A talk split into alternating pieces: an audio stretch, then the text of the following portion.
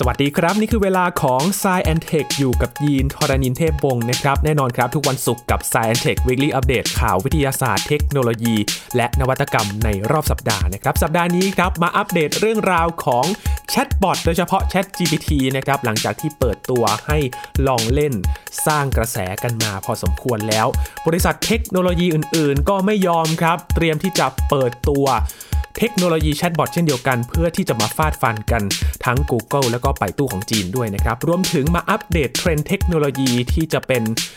การถอดพฤติกรรมของผู้ใช้โซเชียลมีเดียทั่วโลกนะครับ มาดูกันว่า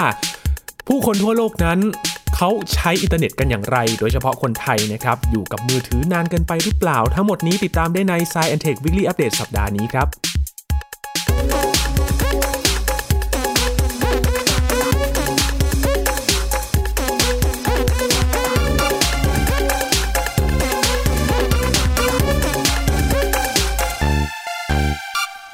หลังจากที่สร้างความฮือฮาให้กับผู้ใช้อินเทอร์เน็ตกันอย่างมากมายเลยนะครับสำหรับ Chat GPT ที่พัฒนาโดยบริษัท OpenAI นะครับ ที่เราเข้าไปถามคำถาม อยากรู้อะไรก็ให้เขาตอบมา เพื่อที่จะดูกันว่ามันให้ข้อมูลอะไรกับเราบ้าง เป็น AI Chatbot นะครับที่ ประมวลผลข้อมูลเหมือนเรากำลังแชทกับเขาเลย แต่ว่าเขาประมวลผลข้อมูลมาแบบเบ็ดเสร็จให้เราเลยนะครับ อย่างเช่น อยากจะไปเที่ยวญี่ปุ่นช่วงเดือนพฤษภาคม จะต้องเตรียมตัวยังไงบ้าง ระบบก็จะประมวลมาเลยนะครับ ว่าญี่ปุ่นเป็นประเทศที่เป็นจุดหมายปลายทางของนักท่องเที่ยวมากมาย ถ้าจะไปเที่ยวในช่วงเดือนพฤษภาคมอากาศจะเป็นแบบนี้ จะต้องเตรียมตัวอย่างไรวางแผนการเดินทางอย่างไร มีย่านที่แนะนำอาหารการกินที่ควรจะกินที่ญี่ปุ่นยังไงกันบ้าง นี่คือรูปแบบของ ChatGPT ที่เราได้คุยกับพี่หลามกันมาแล้วนะครับ แต่มันก็มี เรื่องบางเรื่องที่เรากังวลกันอยู่ ทั้งข้อมูลมันอาจจะไม่อัปเดตล่าสุดข้อมูลมันอยู่ที่ปี 2021 นะครับ ถ้าเราจะสอบถามเรื่องของข่าวสารในปัจจุบันอาจจะยังไม่ได้ว่า ในปี 2022 ที่ผ่านมานั้นมีอะไรที่เป็นข่าวเด่นบ้างนะครับ ก็มีข้อจำกัดกันไป แต่หลังจากนั้นไม่นานนะครับ เปิดให้ทดลองใช้ฟรีทาง Chat GPT เนี่ยก็มีแบบพรีเมียมขึ้นมาครับอาจจะต้องจ่ายรายเดือนขึ้นมา แล้วก็มีฟีเจอร์ที่อาจจะมีความพิเศษกว่าในเวอร์ชันฟรีนะครับ นี่ก็คือความคืบหน้าของ Chat GPT ที่เป็นแชทบอท AI และล่าสุดเองที่เป็นความเคลื่อนไหวหลังจากเปิดตัวได้ไม่นานนะครับ นั่นก็คือทาง Microsoft บริษัทยักษ์ใหญ่ด้านเทคโนโลยีในสหรัฐอเมริกาเอง เขาก็สนับสนุน Chat GPT เต็มที่เลยนะครับ ในการที่อัดฉีดเงินสนับสนุนไปกว่า 10,000 ล้านดอลลาร์สหรัฐเลยในการพัฒนา Chat GPT ร่วมกับ OpenAI นะครับ ซึ่งเป็นการประกาศเมื่อช่วงวันที่ 23 มกราคมที่ผ่านมานี่เองนะครับ ว่าจะเพิ่มเงินลงทุน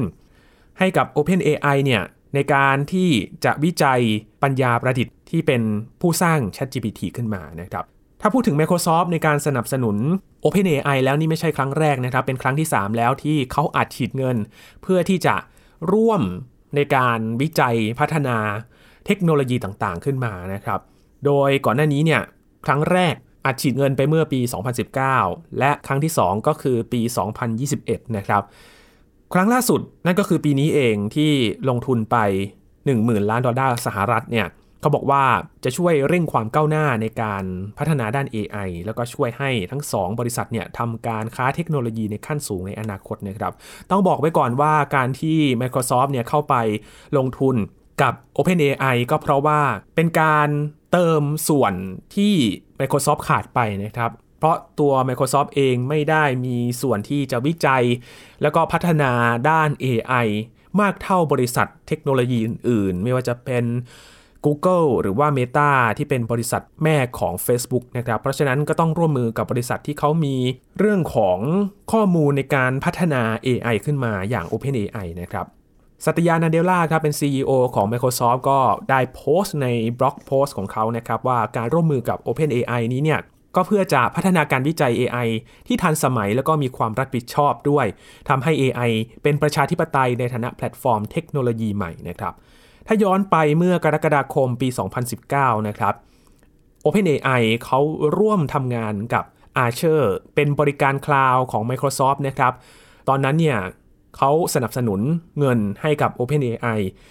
อยู่ที่ 1,000 ล้านดอลลาร์สหรัฐครับและการลงทุนนั้นก็ทำให้ Microsoft เนี่ยก็เป็นผู้ให้บริการ Cloud Computing เป็นหนึ่งเดียวเลยนะครับ ที่บริการให้กับ OpenAI และตอนนี้ก็ยังคง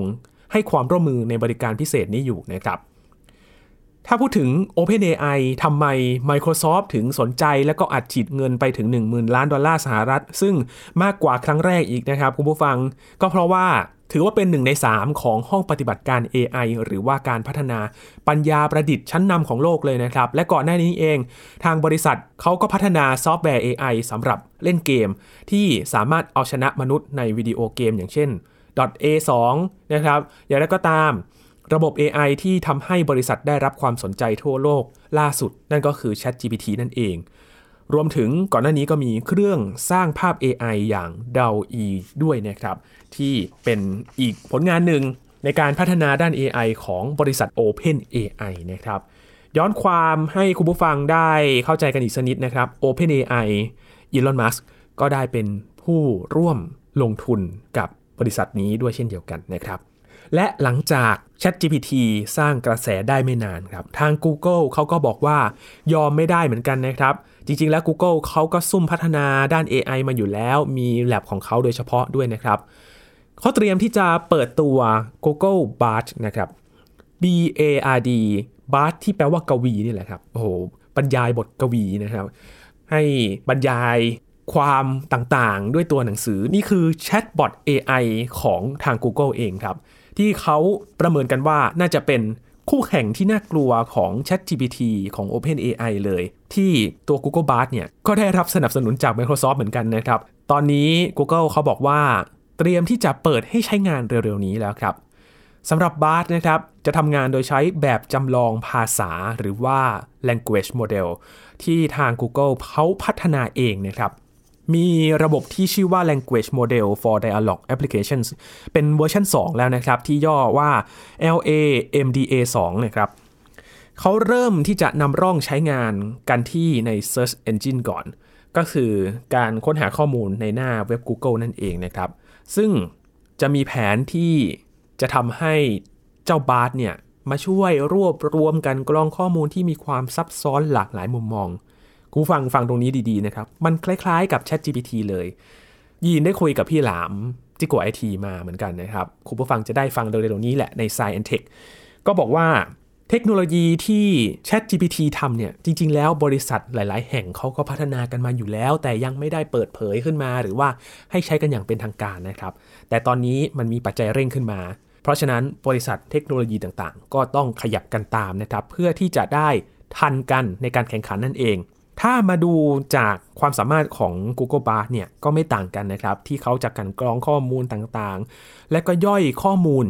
ให้ผู้ใช้งานนั้นเข้าใจภาพรวมสิ่งที่เรานั้นป้อนค้นหาเข้าไปนะครับ แล้วก็รวบรวมอย่างรวดเร็วด้วย ไม่ต้องเสียเวลารอนะครับ ก่อนที่จะเข้าไปดูในเว็บไซต์นั้นๆ เพื่อที่จะศึกษาข้อมูลต่างๆ เพิ่มเติมให้ละเอียดขึ้นนะครับ ทาง Google ครับเขาได้โชว์ความสามารถมานะครับ เป็น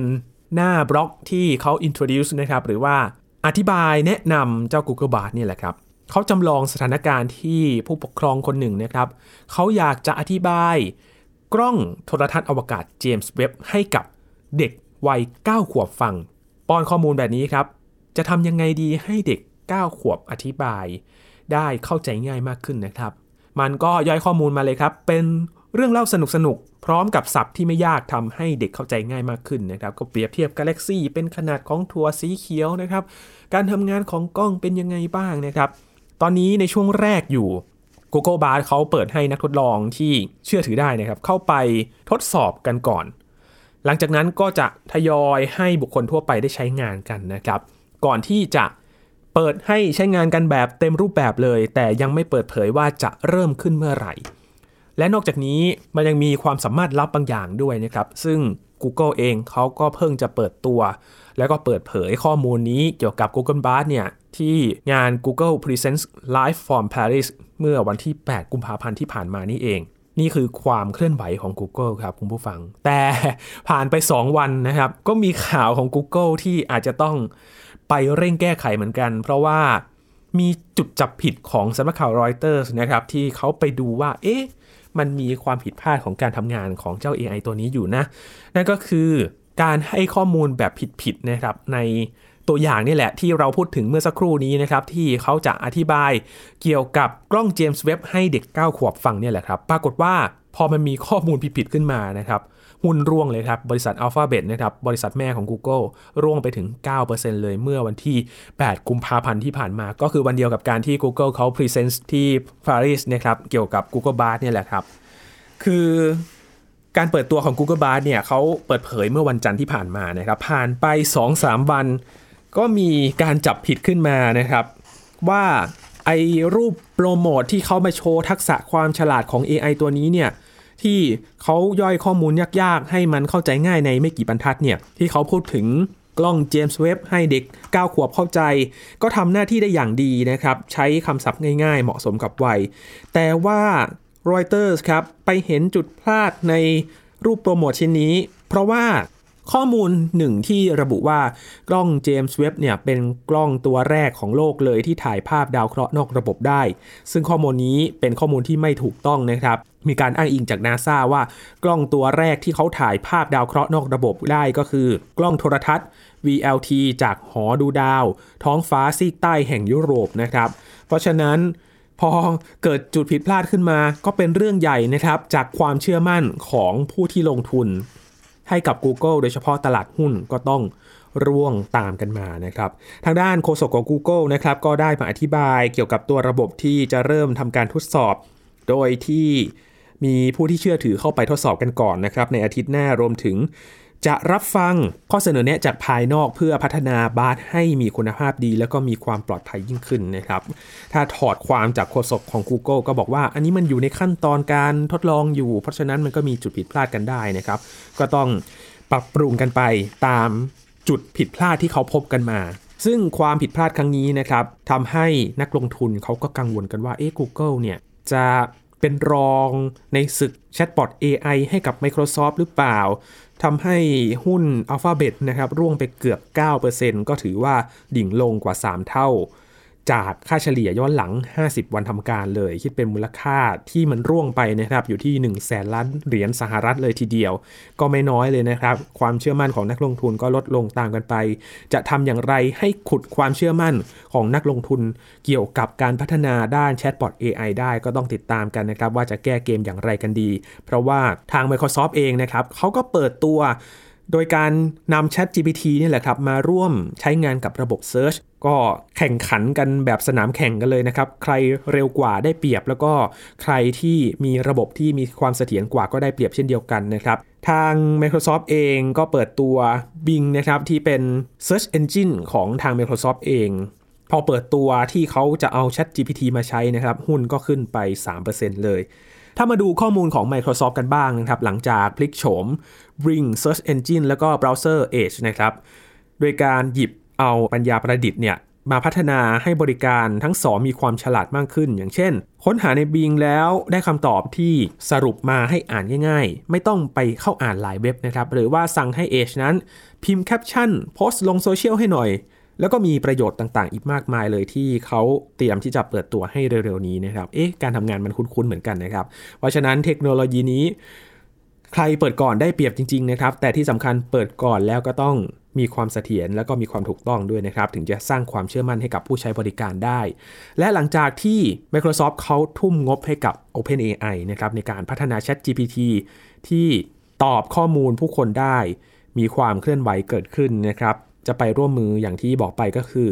Search Engine Bing ของ Microsoft รวมถึง Edge ที่เป็นเบราว์เซอร์ของ Microsoft ด้วยนะครับ ซึ่งเขาระบุว่าที่ผ่านมาคำถามราว 50%ที่เขาค้นหาใน Search Engine เนี่ย มันไม่ได้รับคำตอบที่ ตรงใจกับคนที่ค้นหานะครับ มันไม่ตรงปลกเท่าไหร่เลยที่ไปเซิร์ชมา มันไม่ได้คำตอบเลยนะครับ เพราะว่าแต่ละคำถามมันมีความละเอียดยิบย่อยซับซ้อนลงไป เกินกว่าความสามารถในการค้นหาคำธรรมดาธรรมดานั้น จะเข้าถึงได้นะครับ ก็เลยต้องมีระบบที่พัฒนาโดยใช้ชื่อใหม่ที่ชื่อว่า Prometheus นะครับโมเดลของ OpenAI มาช่วยทำงานร่วมกันนะครับ ประมวลการค้นหาว่าจะ สรุปโดยย่อมาเป็นอย่างไรดีให้กับผู้ใช้งานได้ อ่านข้อมูลได้อย่างทันใจ ประมวลจากเว็บที่มันอยู่ใน Search Engine มานั่นเองเนี่ยครับ ยกตัวอย่างครับ เจ้า Bing เนี่ยที่มันจะมีหน้าต่างแชทขึ้นมาครับ ถามแบบห้องแชทเลย และเราก็สามารถถามสิ่งที่ต้องการตามปกติ แล้วเจ้า Bing เนี่ยมันก็จะตอบคำถามในภาษาที่ง่าย ๆ ครับ แต่เบื้องหลังการประมวลผลจากเว็บไซต์ต่างๆ ก็มาจากการที่เอาเว็บไซต์ที่ มีอยู่ในเน็ตมาให้เรานั่นแหละครับ ดังนั้นเราอาจจะไม่ต้องเข้าหน้าเว็บเพื่อไปอ่านอะไรเอง AI เขาจะทำให้หมดเลยนะครับ อันนี้ก็อาจจะต่างกับ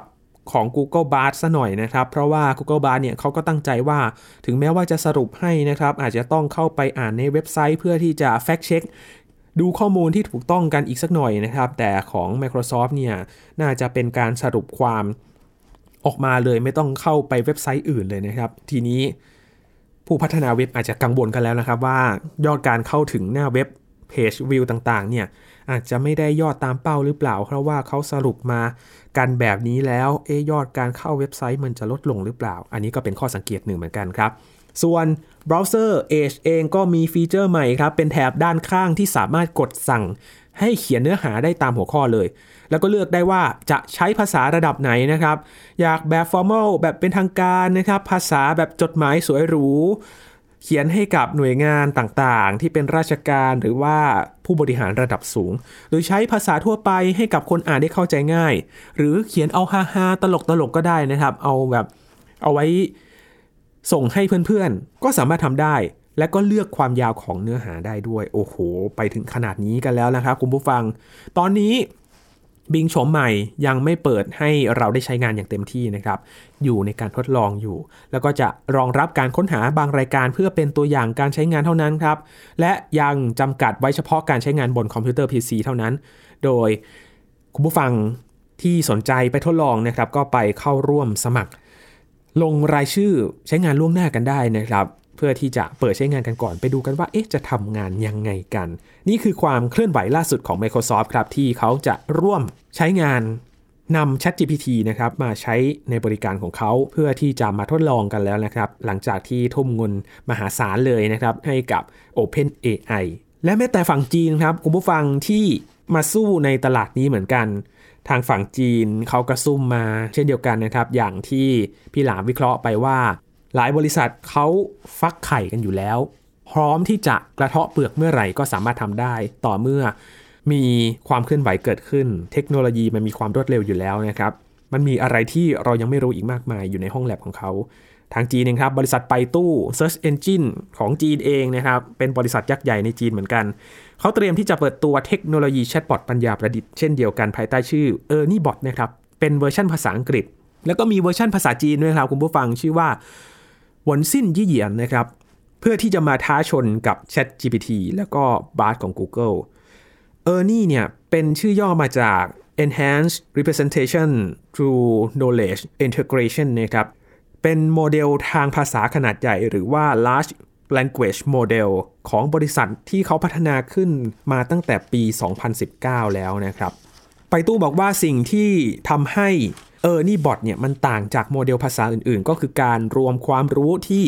กว้างขวางเลยเข้ากับข้อมูลจำนวนมหาศาล ส่งผลให้เกิดความเข้าใจแล้วก็สามารถแสดงผลได้อย่างยอดเยี่ยม ความสามารถของ AI นะครับนั่นก็คือว่าการป้อนข้อมูลเยอะๆ เพื่อที่จะประมวลผลนั่นเอง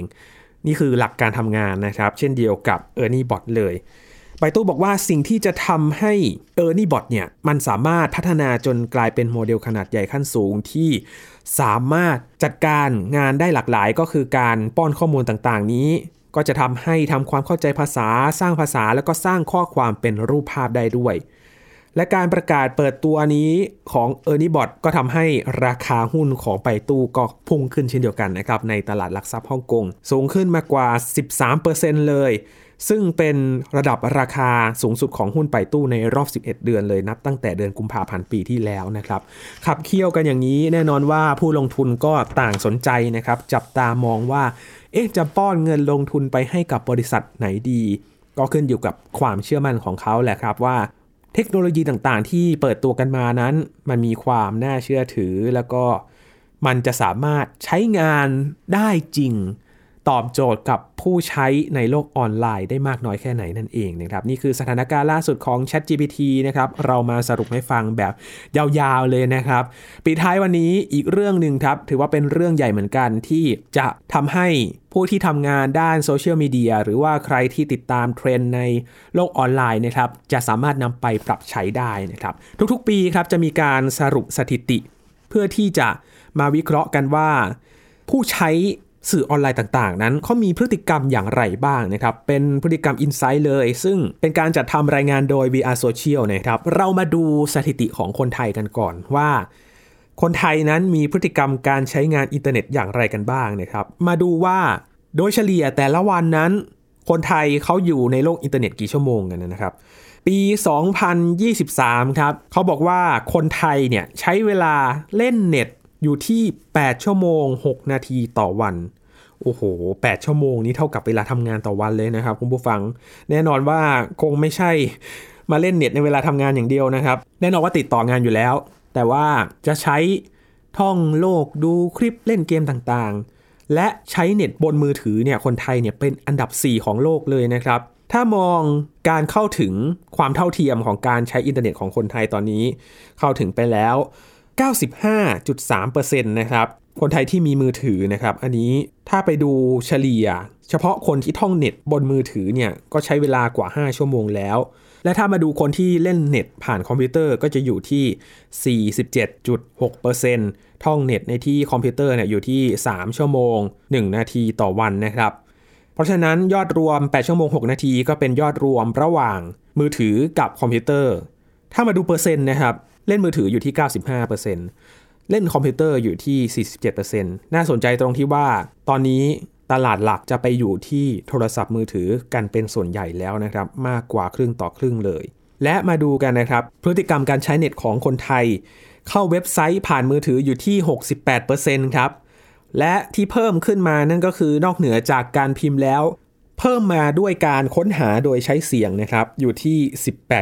18.4%พูดเลยครับ เปิดไม่อยากจะดูเรื่องอะไรพูดไปเลยครับ พยากรณ์อากาศวันนี้ข่าวล่าสุดวันนี้ การเดินทางไปร้านอาหารที่ใกล้ที่สุดนะครับอยู่ที่ 18.4%แล้วนะครับ และนอกจากนี้การค้นหาด้วยภาพเอง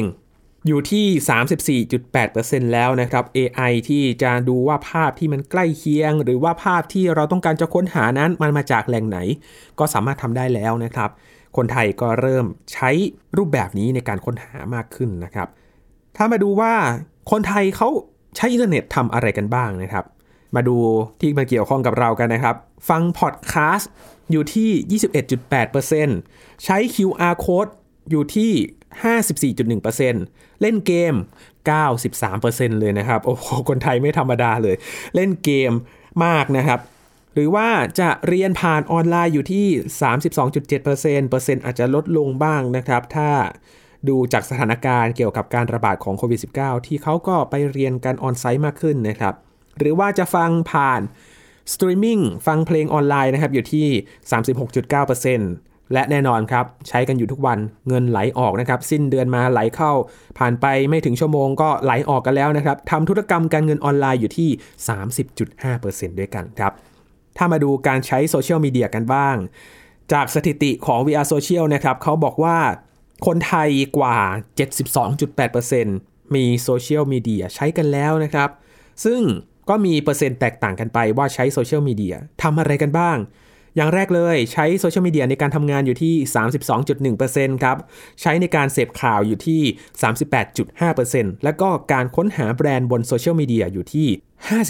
53.8%ตรงนี้น่าสนใจนะครับในการค้นหาสินค้าเหมาะกับอีคอมเมิร์ซมากเลยนะครับ มาดูข้อมูลผลิตภัณฑ์ว่าจะซื้อของตัดสินใจซื้ออย่างไรดี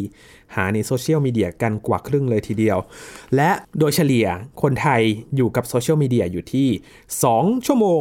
44 นาทีด้วยกันครับ และคนไทยเป็นที่หนึ่งไม่แพ้ใครเลยครับ ซื้อของออนไลน์เป็นอันดับหนึ่งของโลกเลยครับคุณผู้ฟังครับ ใครเป็นขาช็อปกันบ้าง 1 เดือน 1 2 เดือน 2 3 เดือน 3 แบบนี้นะครับ กดรับโค้ดกันช่วงเวลาเที่ยงคืน โอ้โห ไม่พลาดกันเลยทีเดียว แย่งชิงโค้ดกันนะครับ หาส่วนลด ปรากฏว่าคนไทยเนี่ยเบอร์หนึ่งเลยนะครับ ยืนหนึ่งในเรื่องของการซื้อของออนไลน์ และซื้อสินค้าผ่านมือถืออยู่ที่ 31.8%ครับรวมถึงซื้อ ของชำออนไลน์ เป็นอันดับหนึ่งร่วมกับเกาหลีใต้นะครับ อยู่ที่ 45.2%ซื้อผ่าน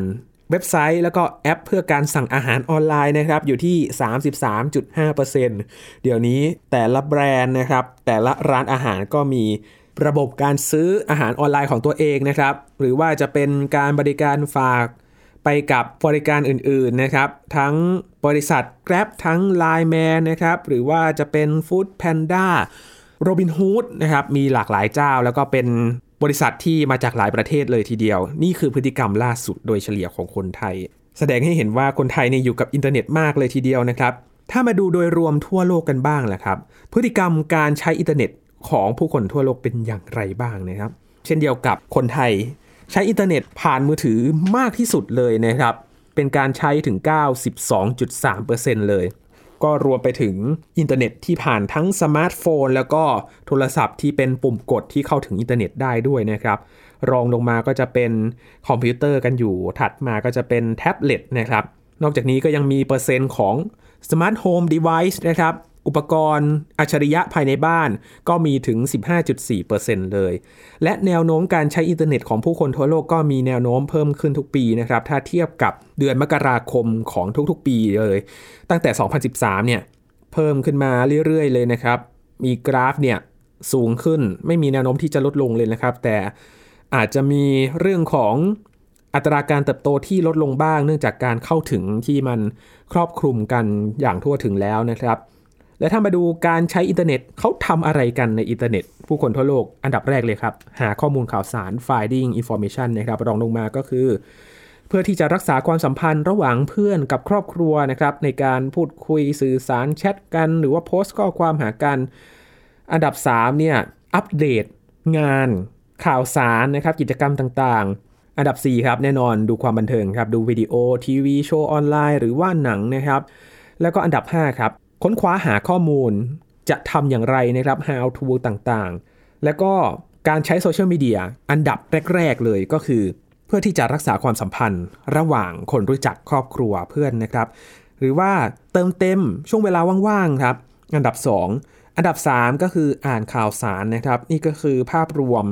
โดยเฉลี่ยทั่วโลกเนี่ยอยู่กับโซเชียลมีเดีย2ชั่วโมง 30 นาทีนะครับ คนไทยเนี่ยสูงกว่าค่าเฉลี่ยทั่วโลกเลยนะครับ อยู่ที่ 2 ชั่วโมง 44 นาทีด้วยกัน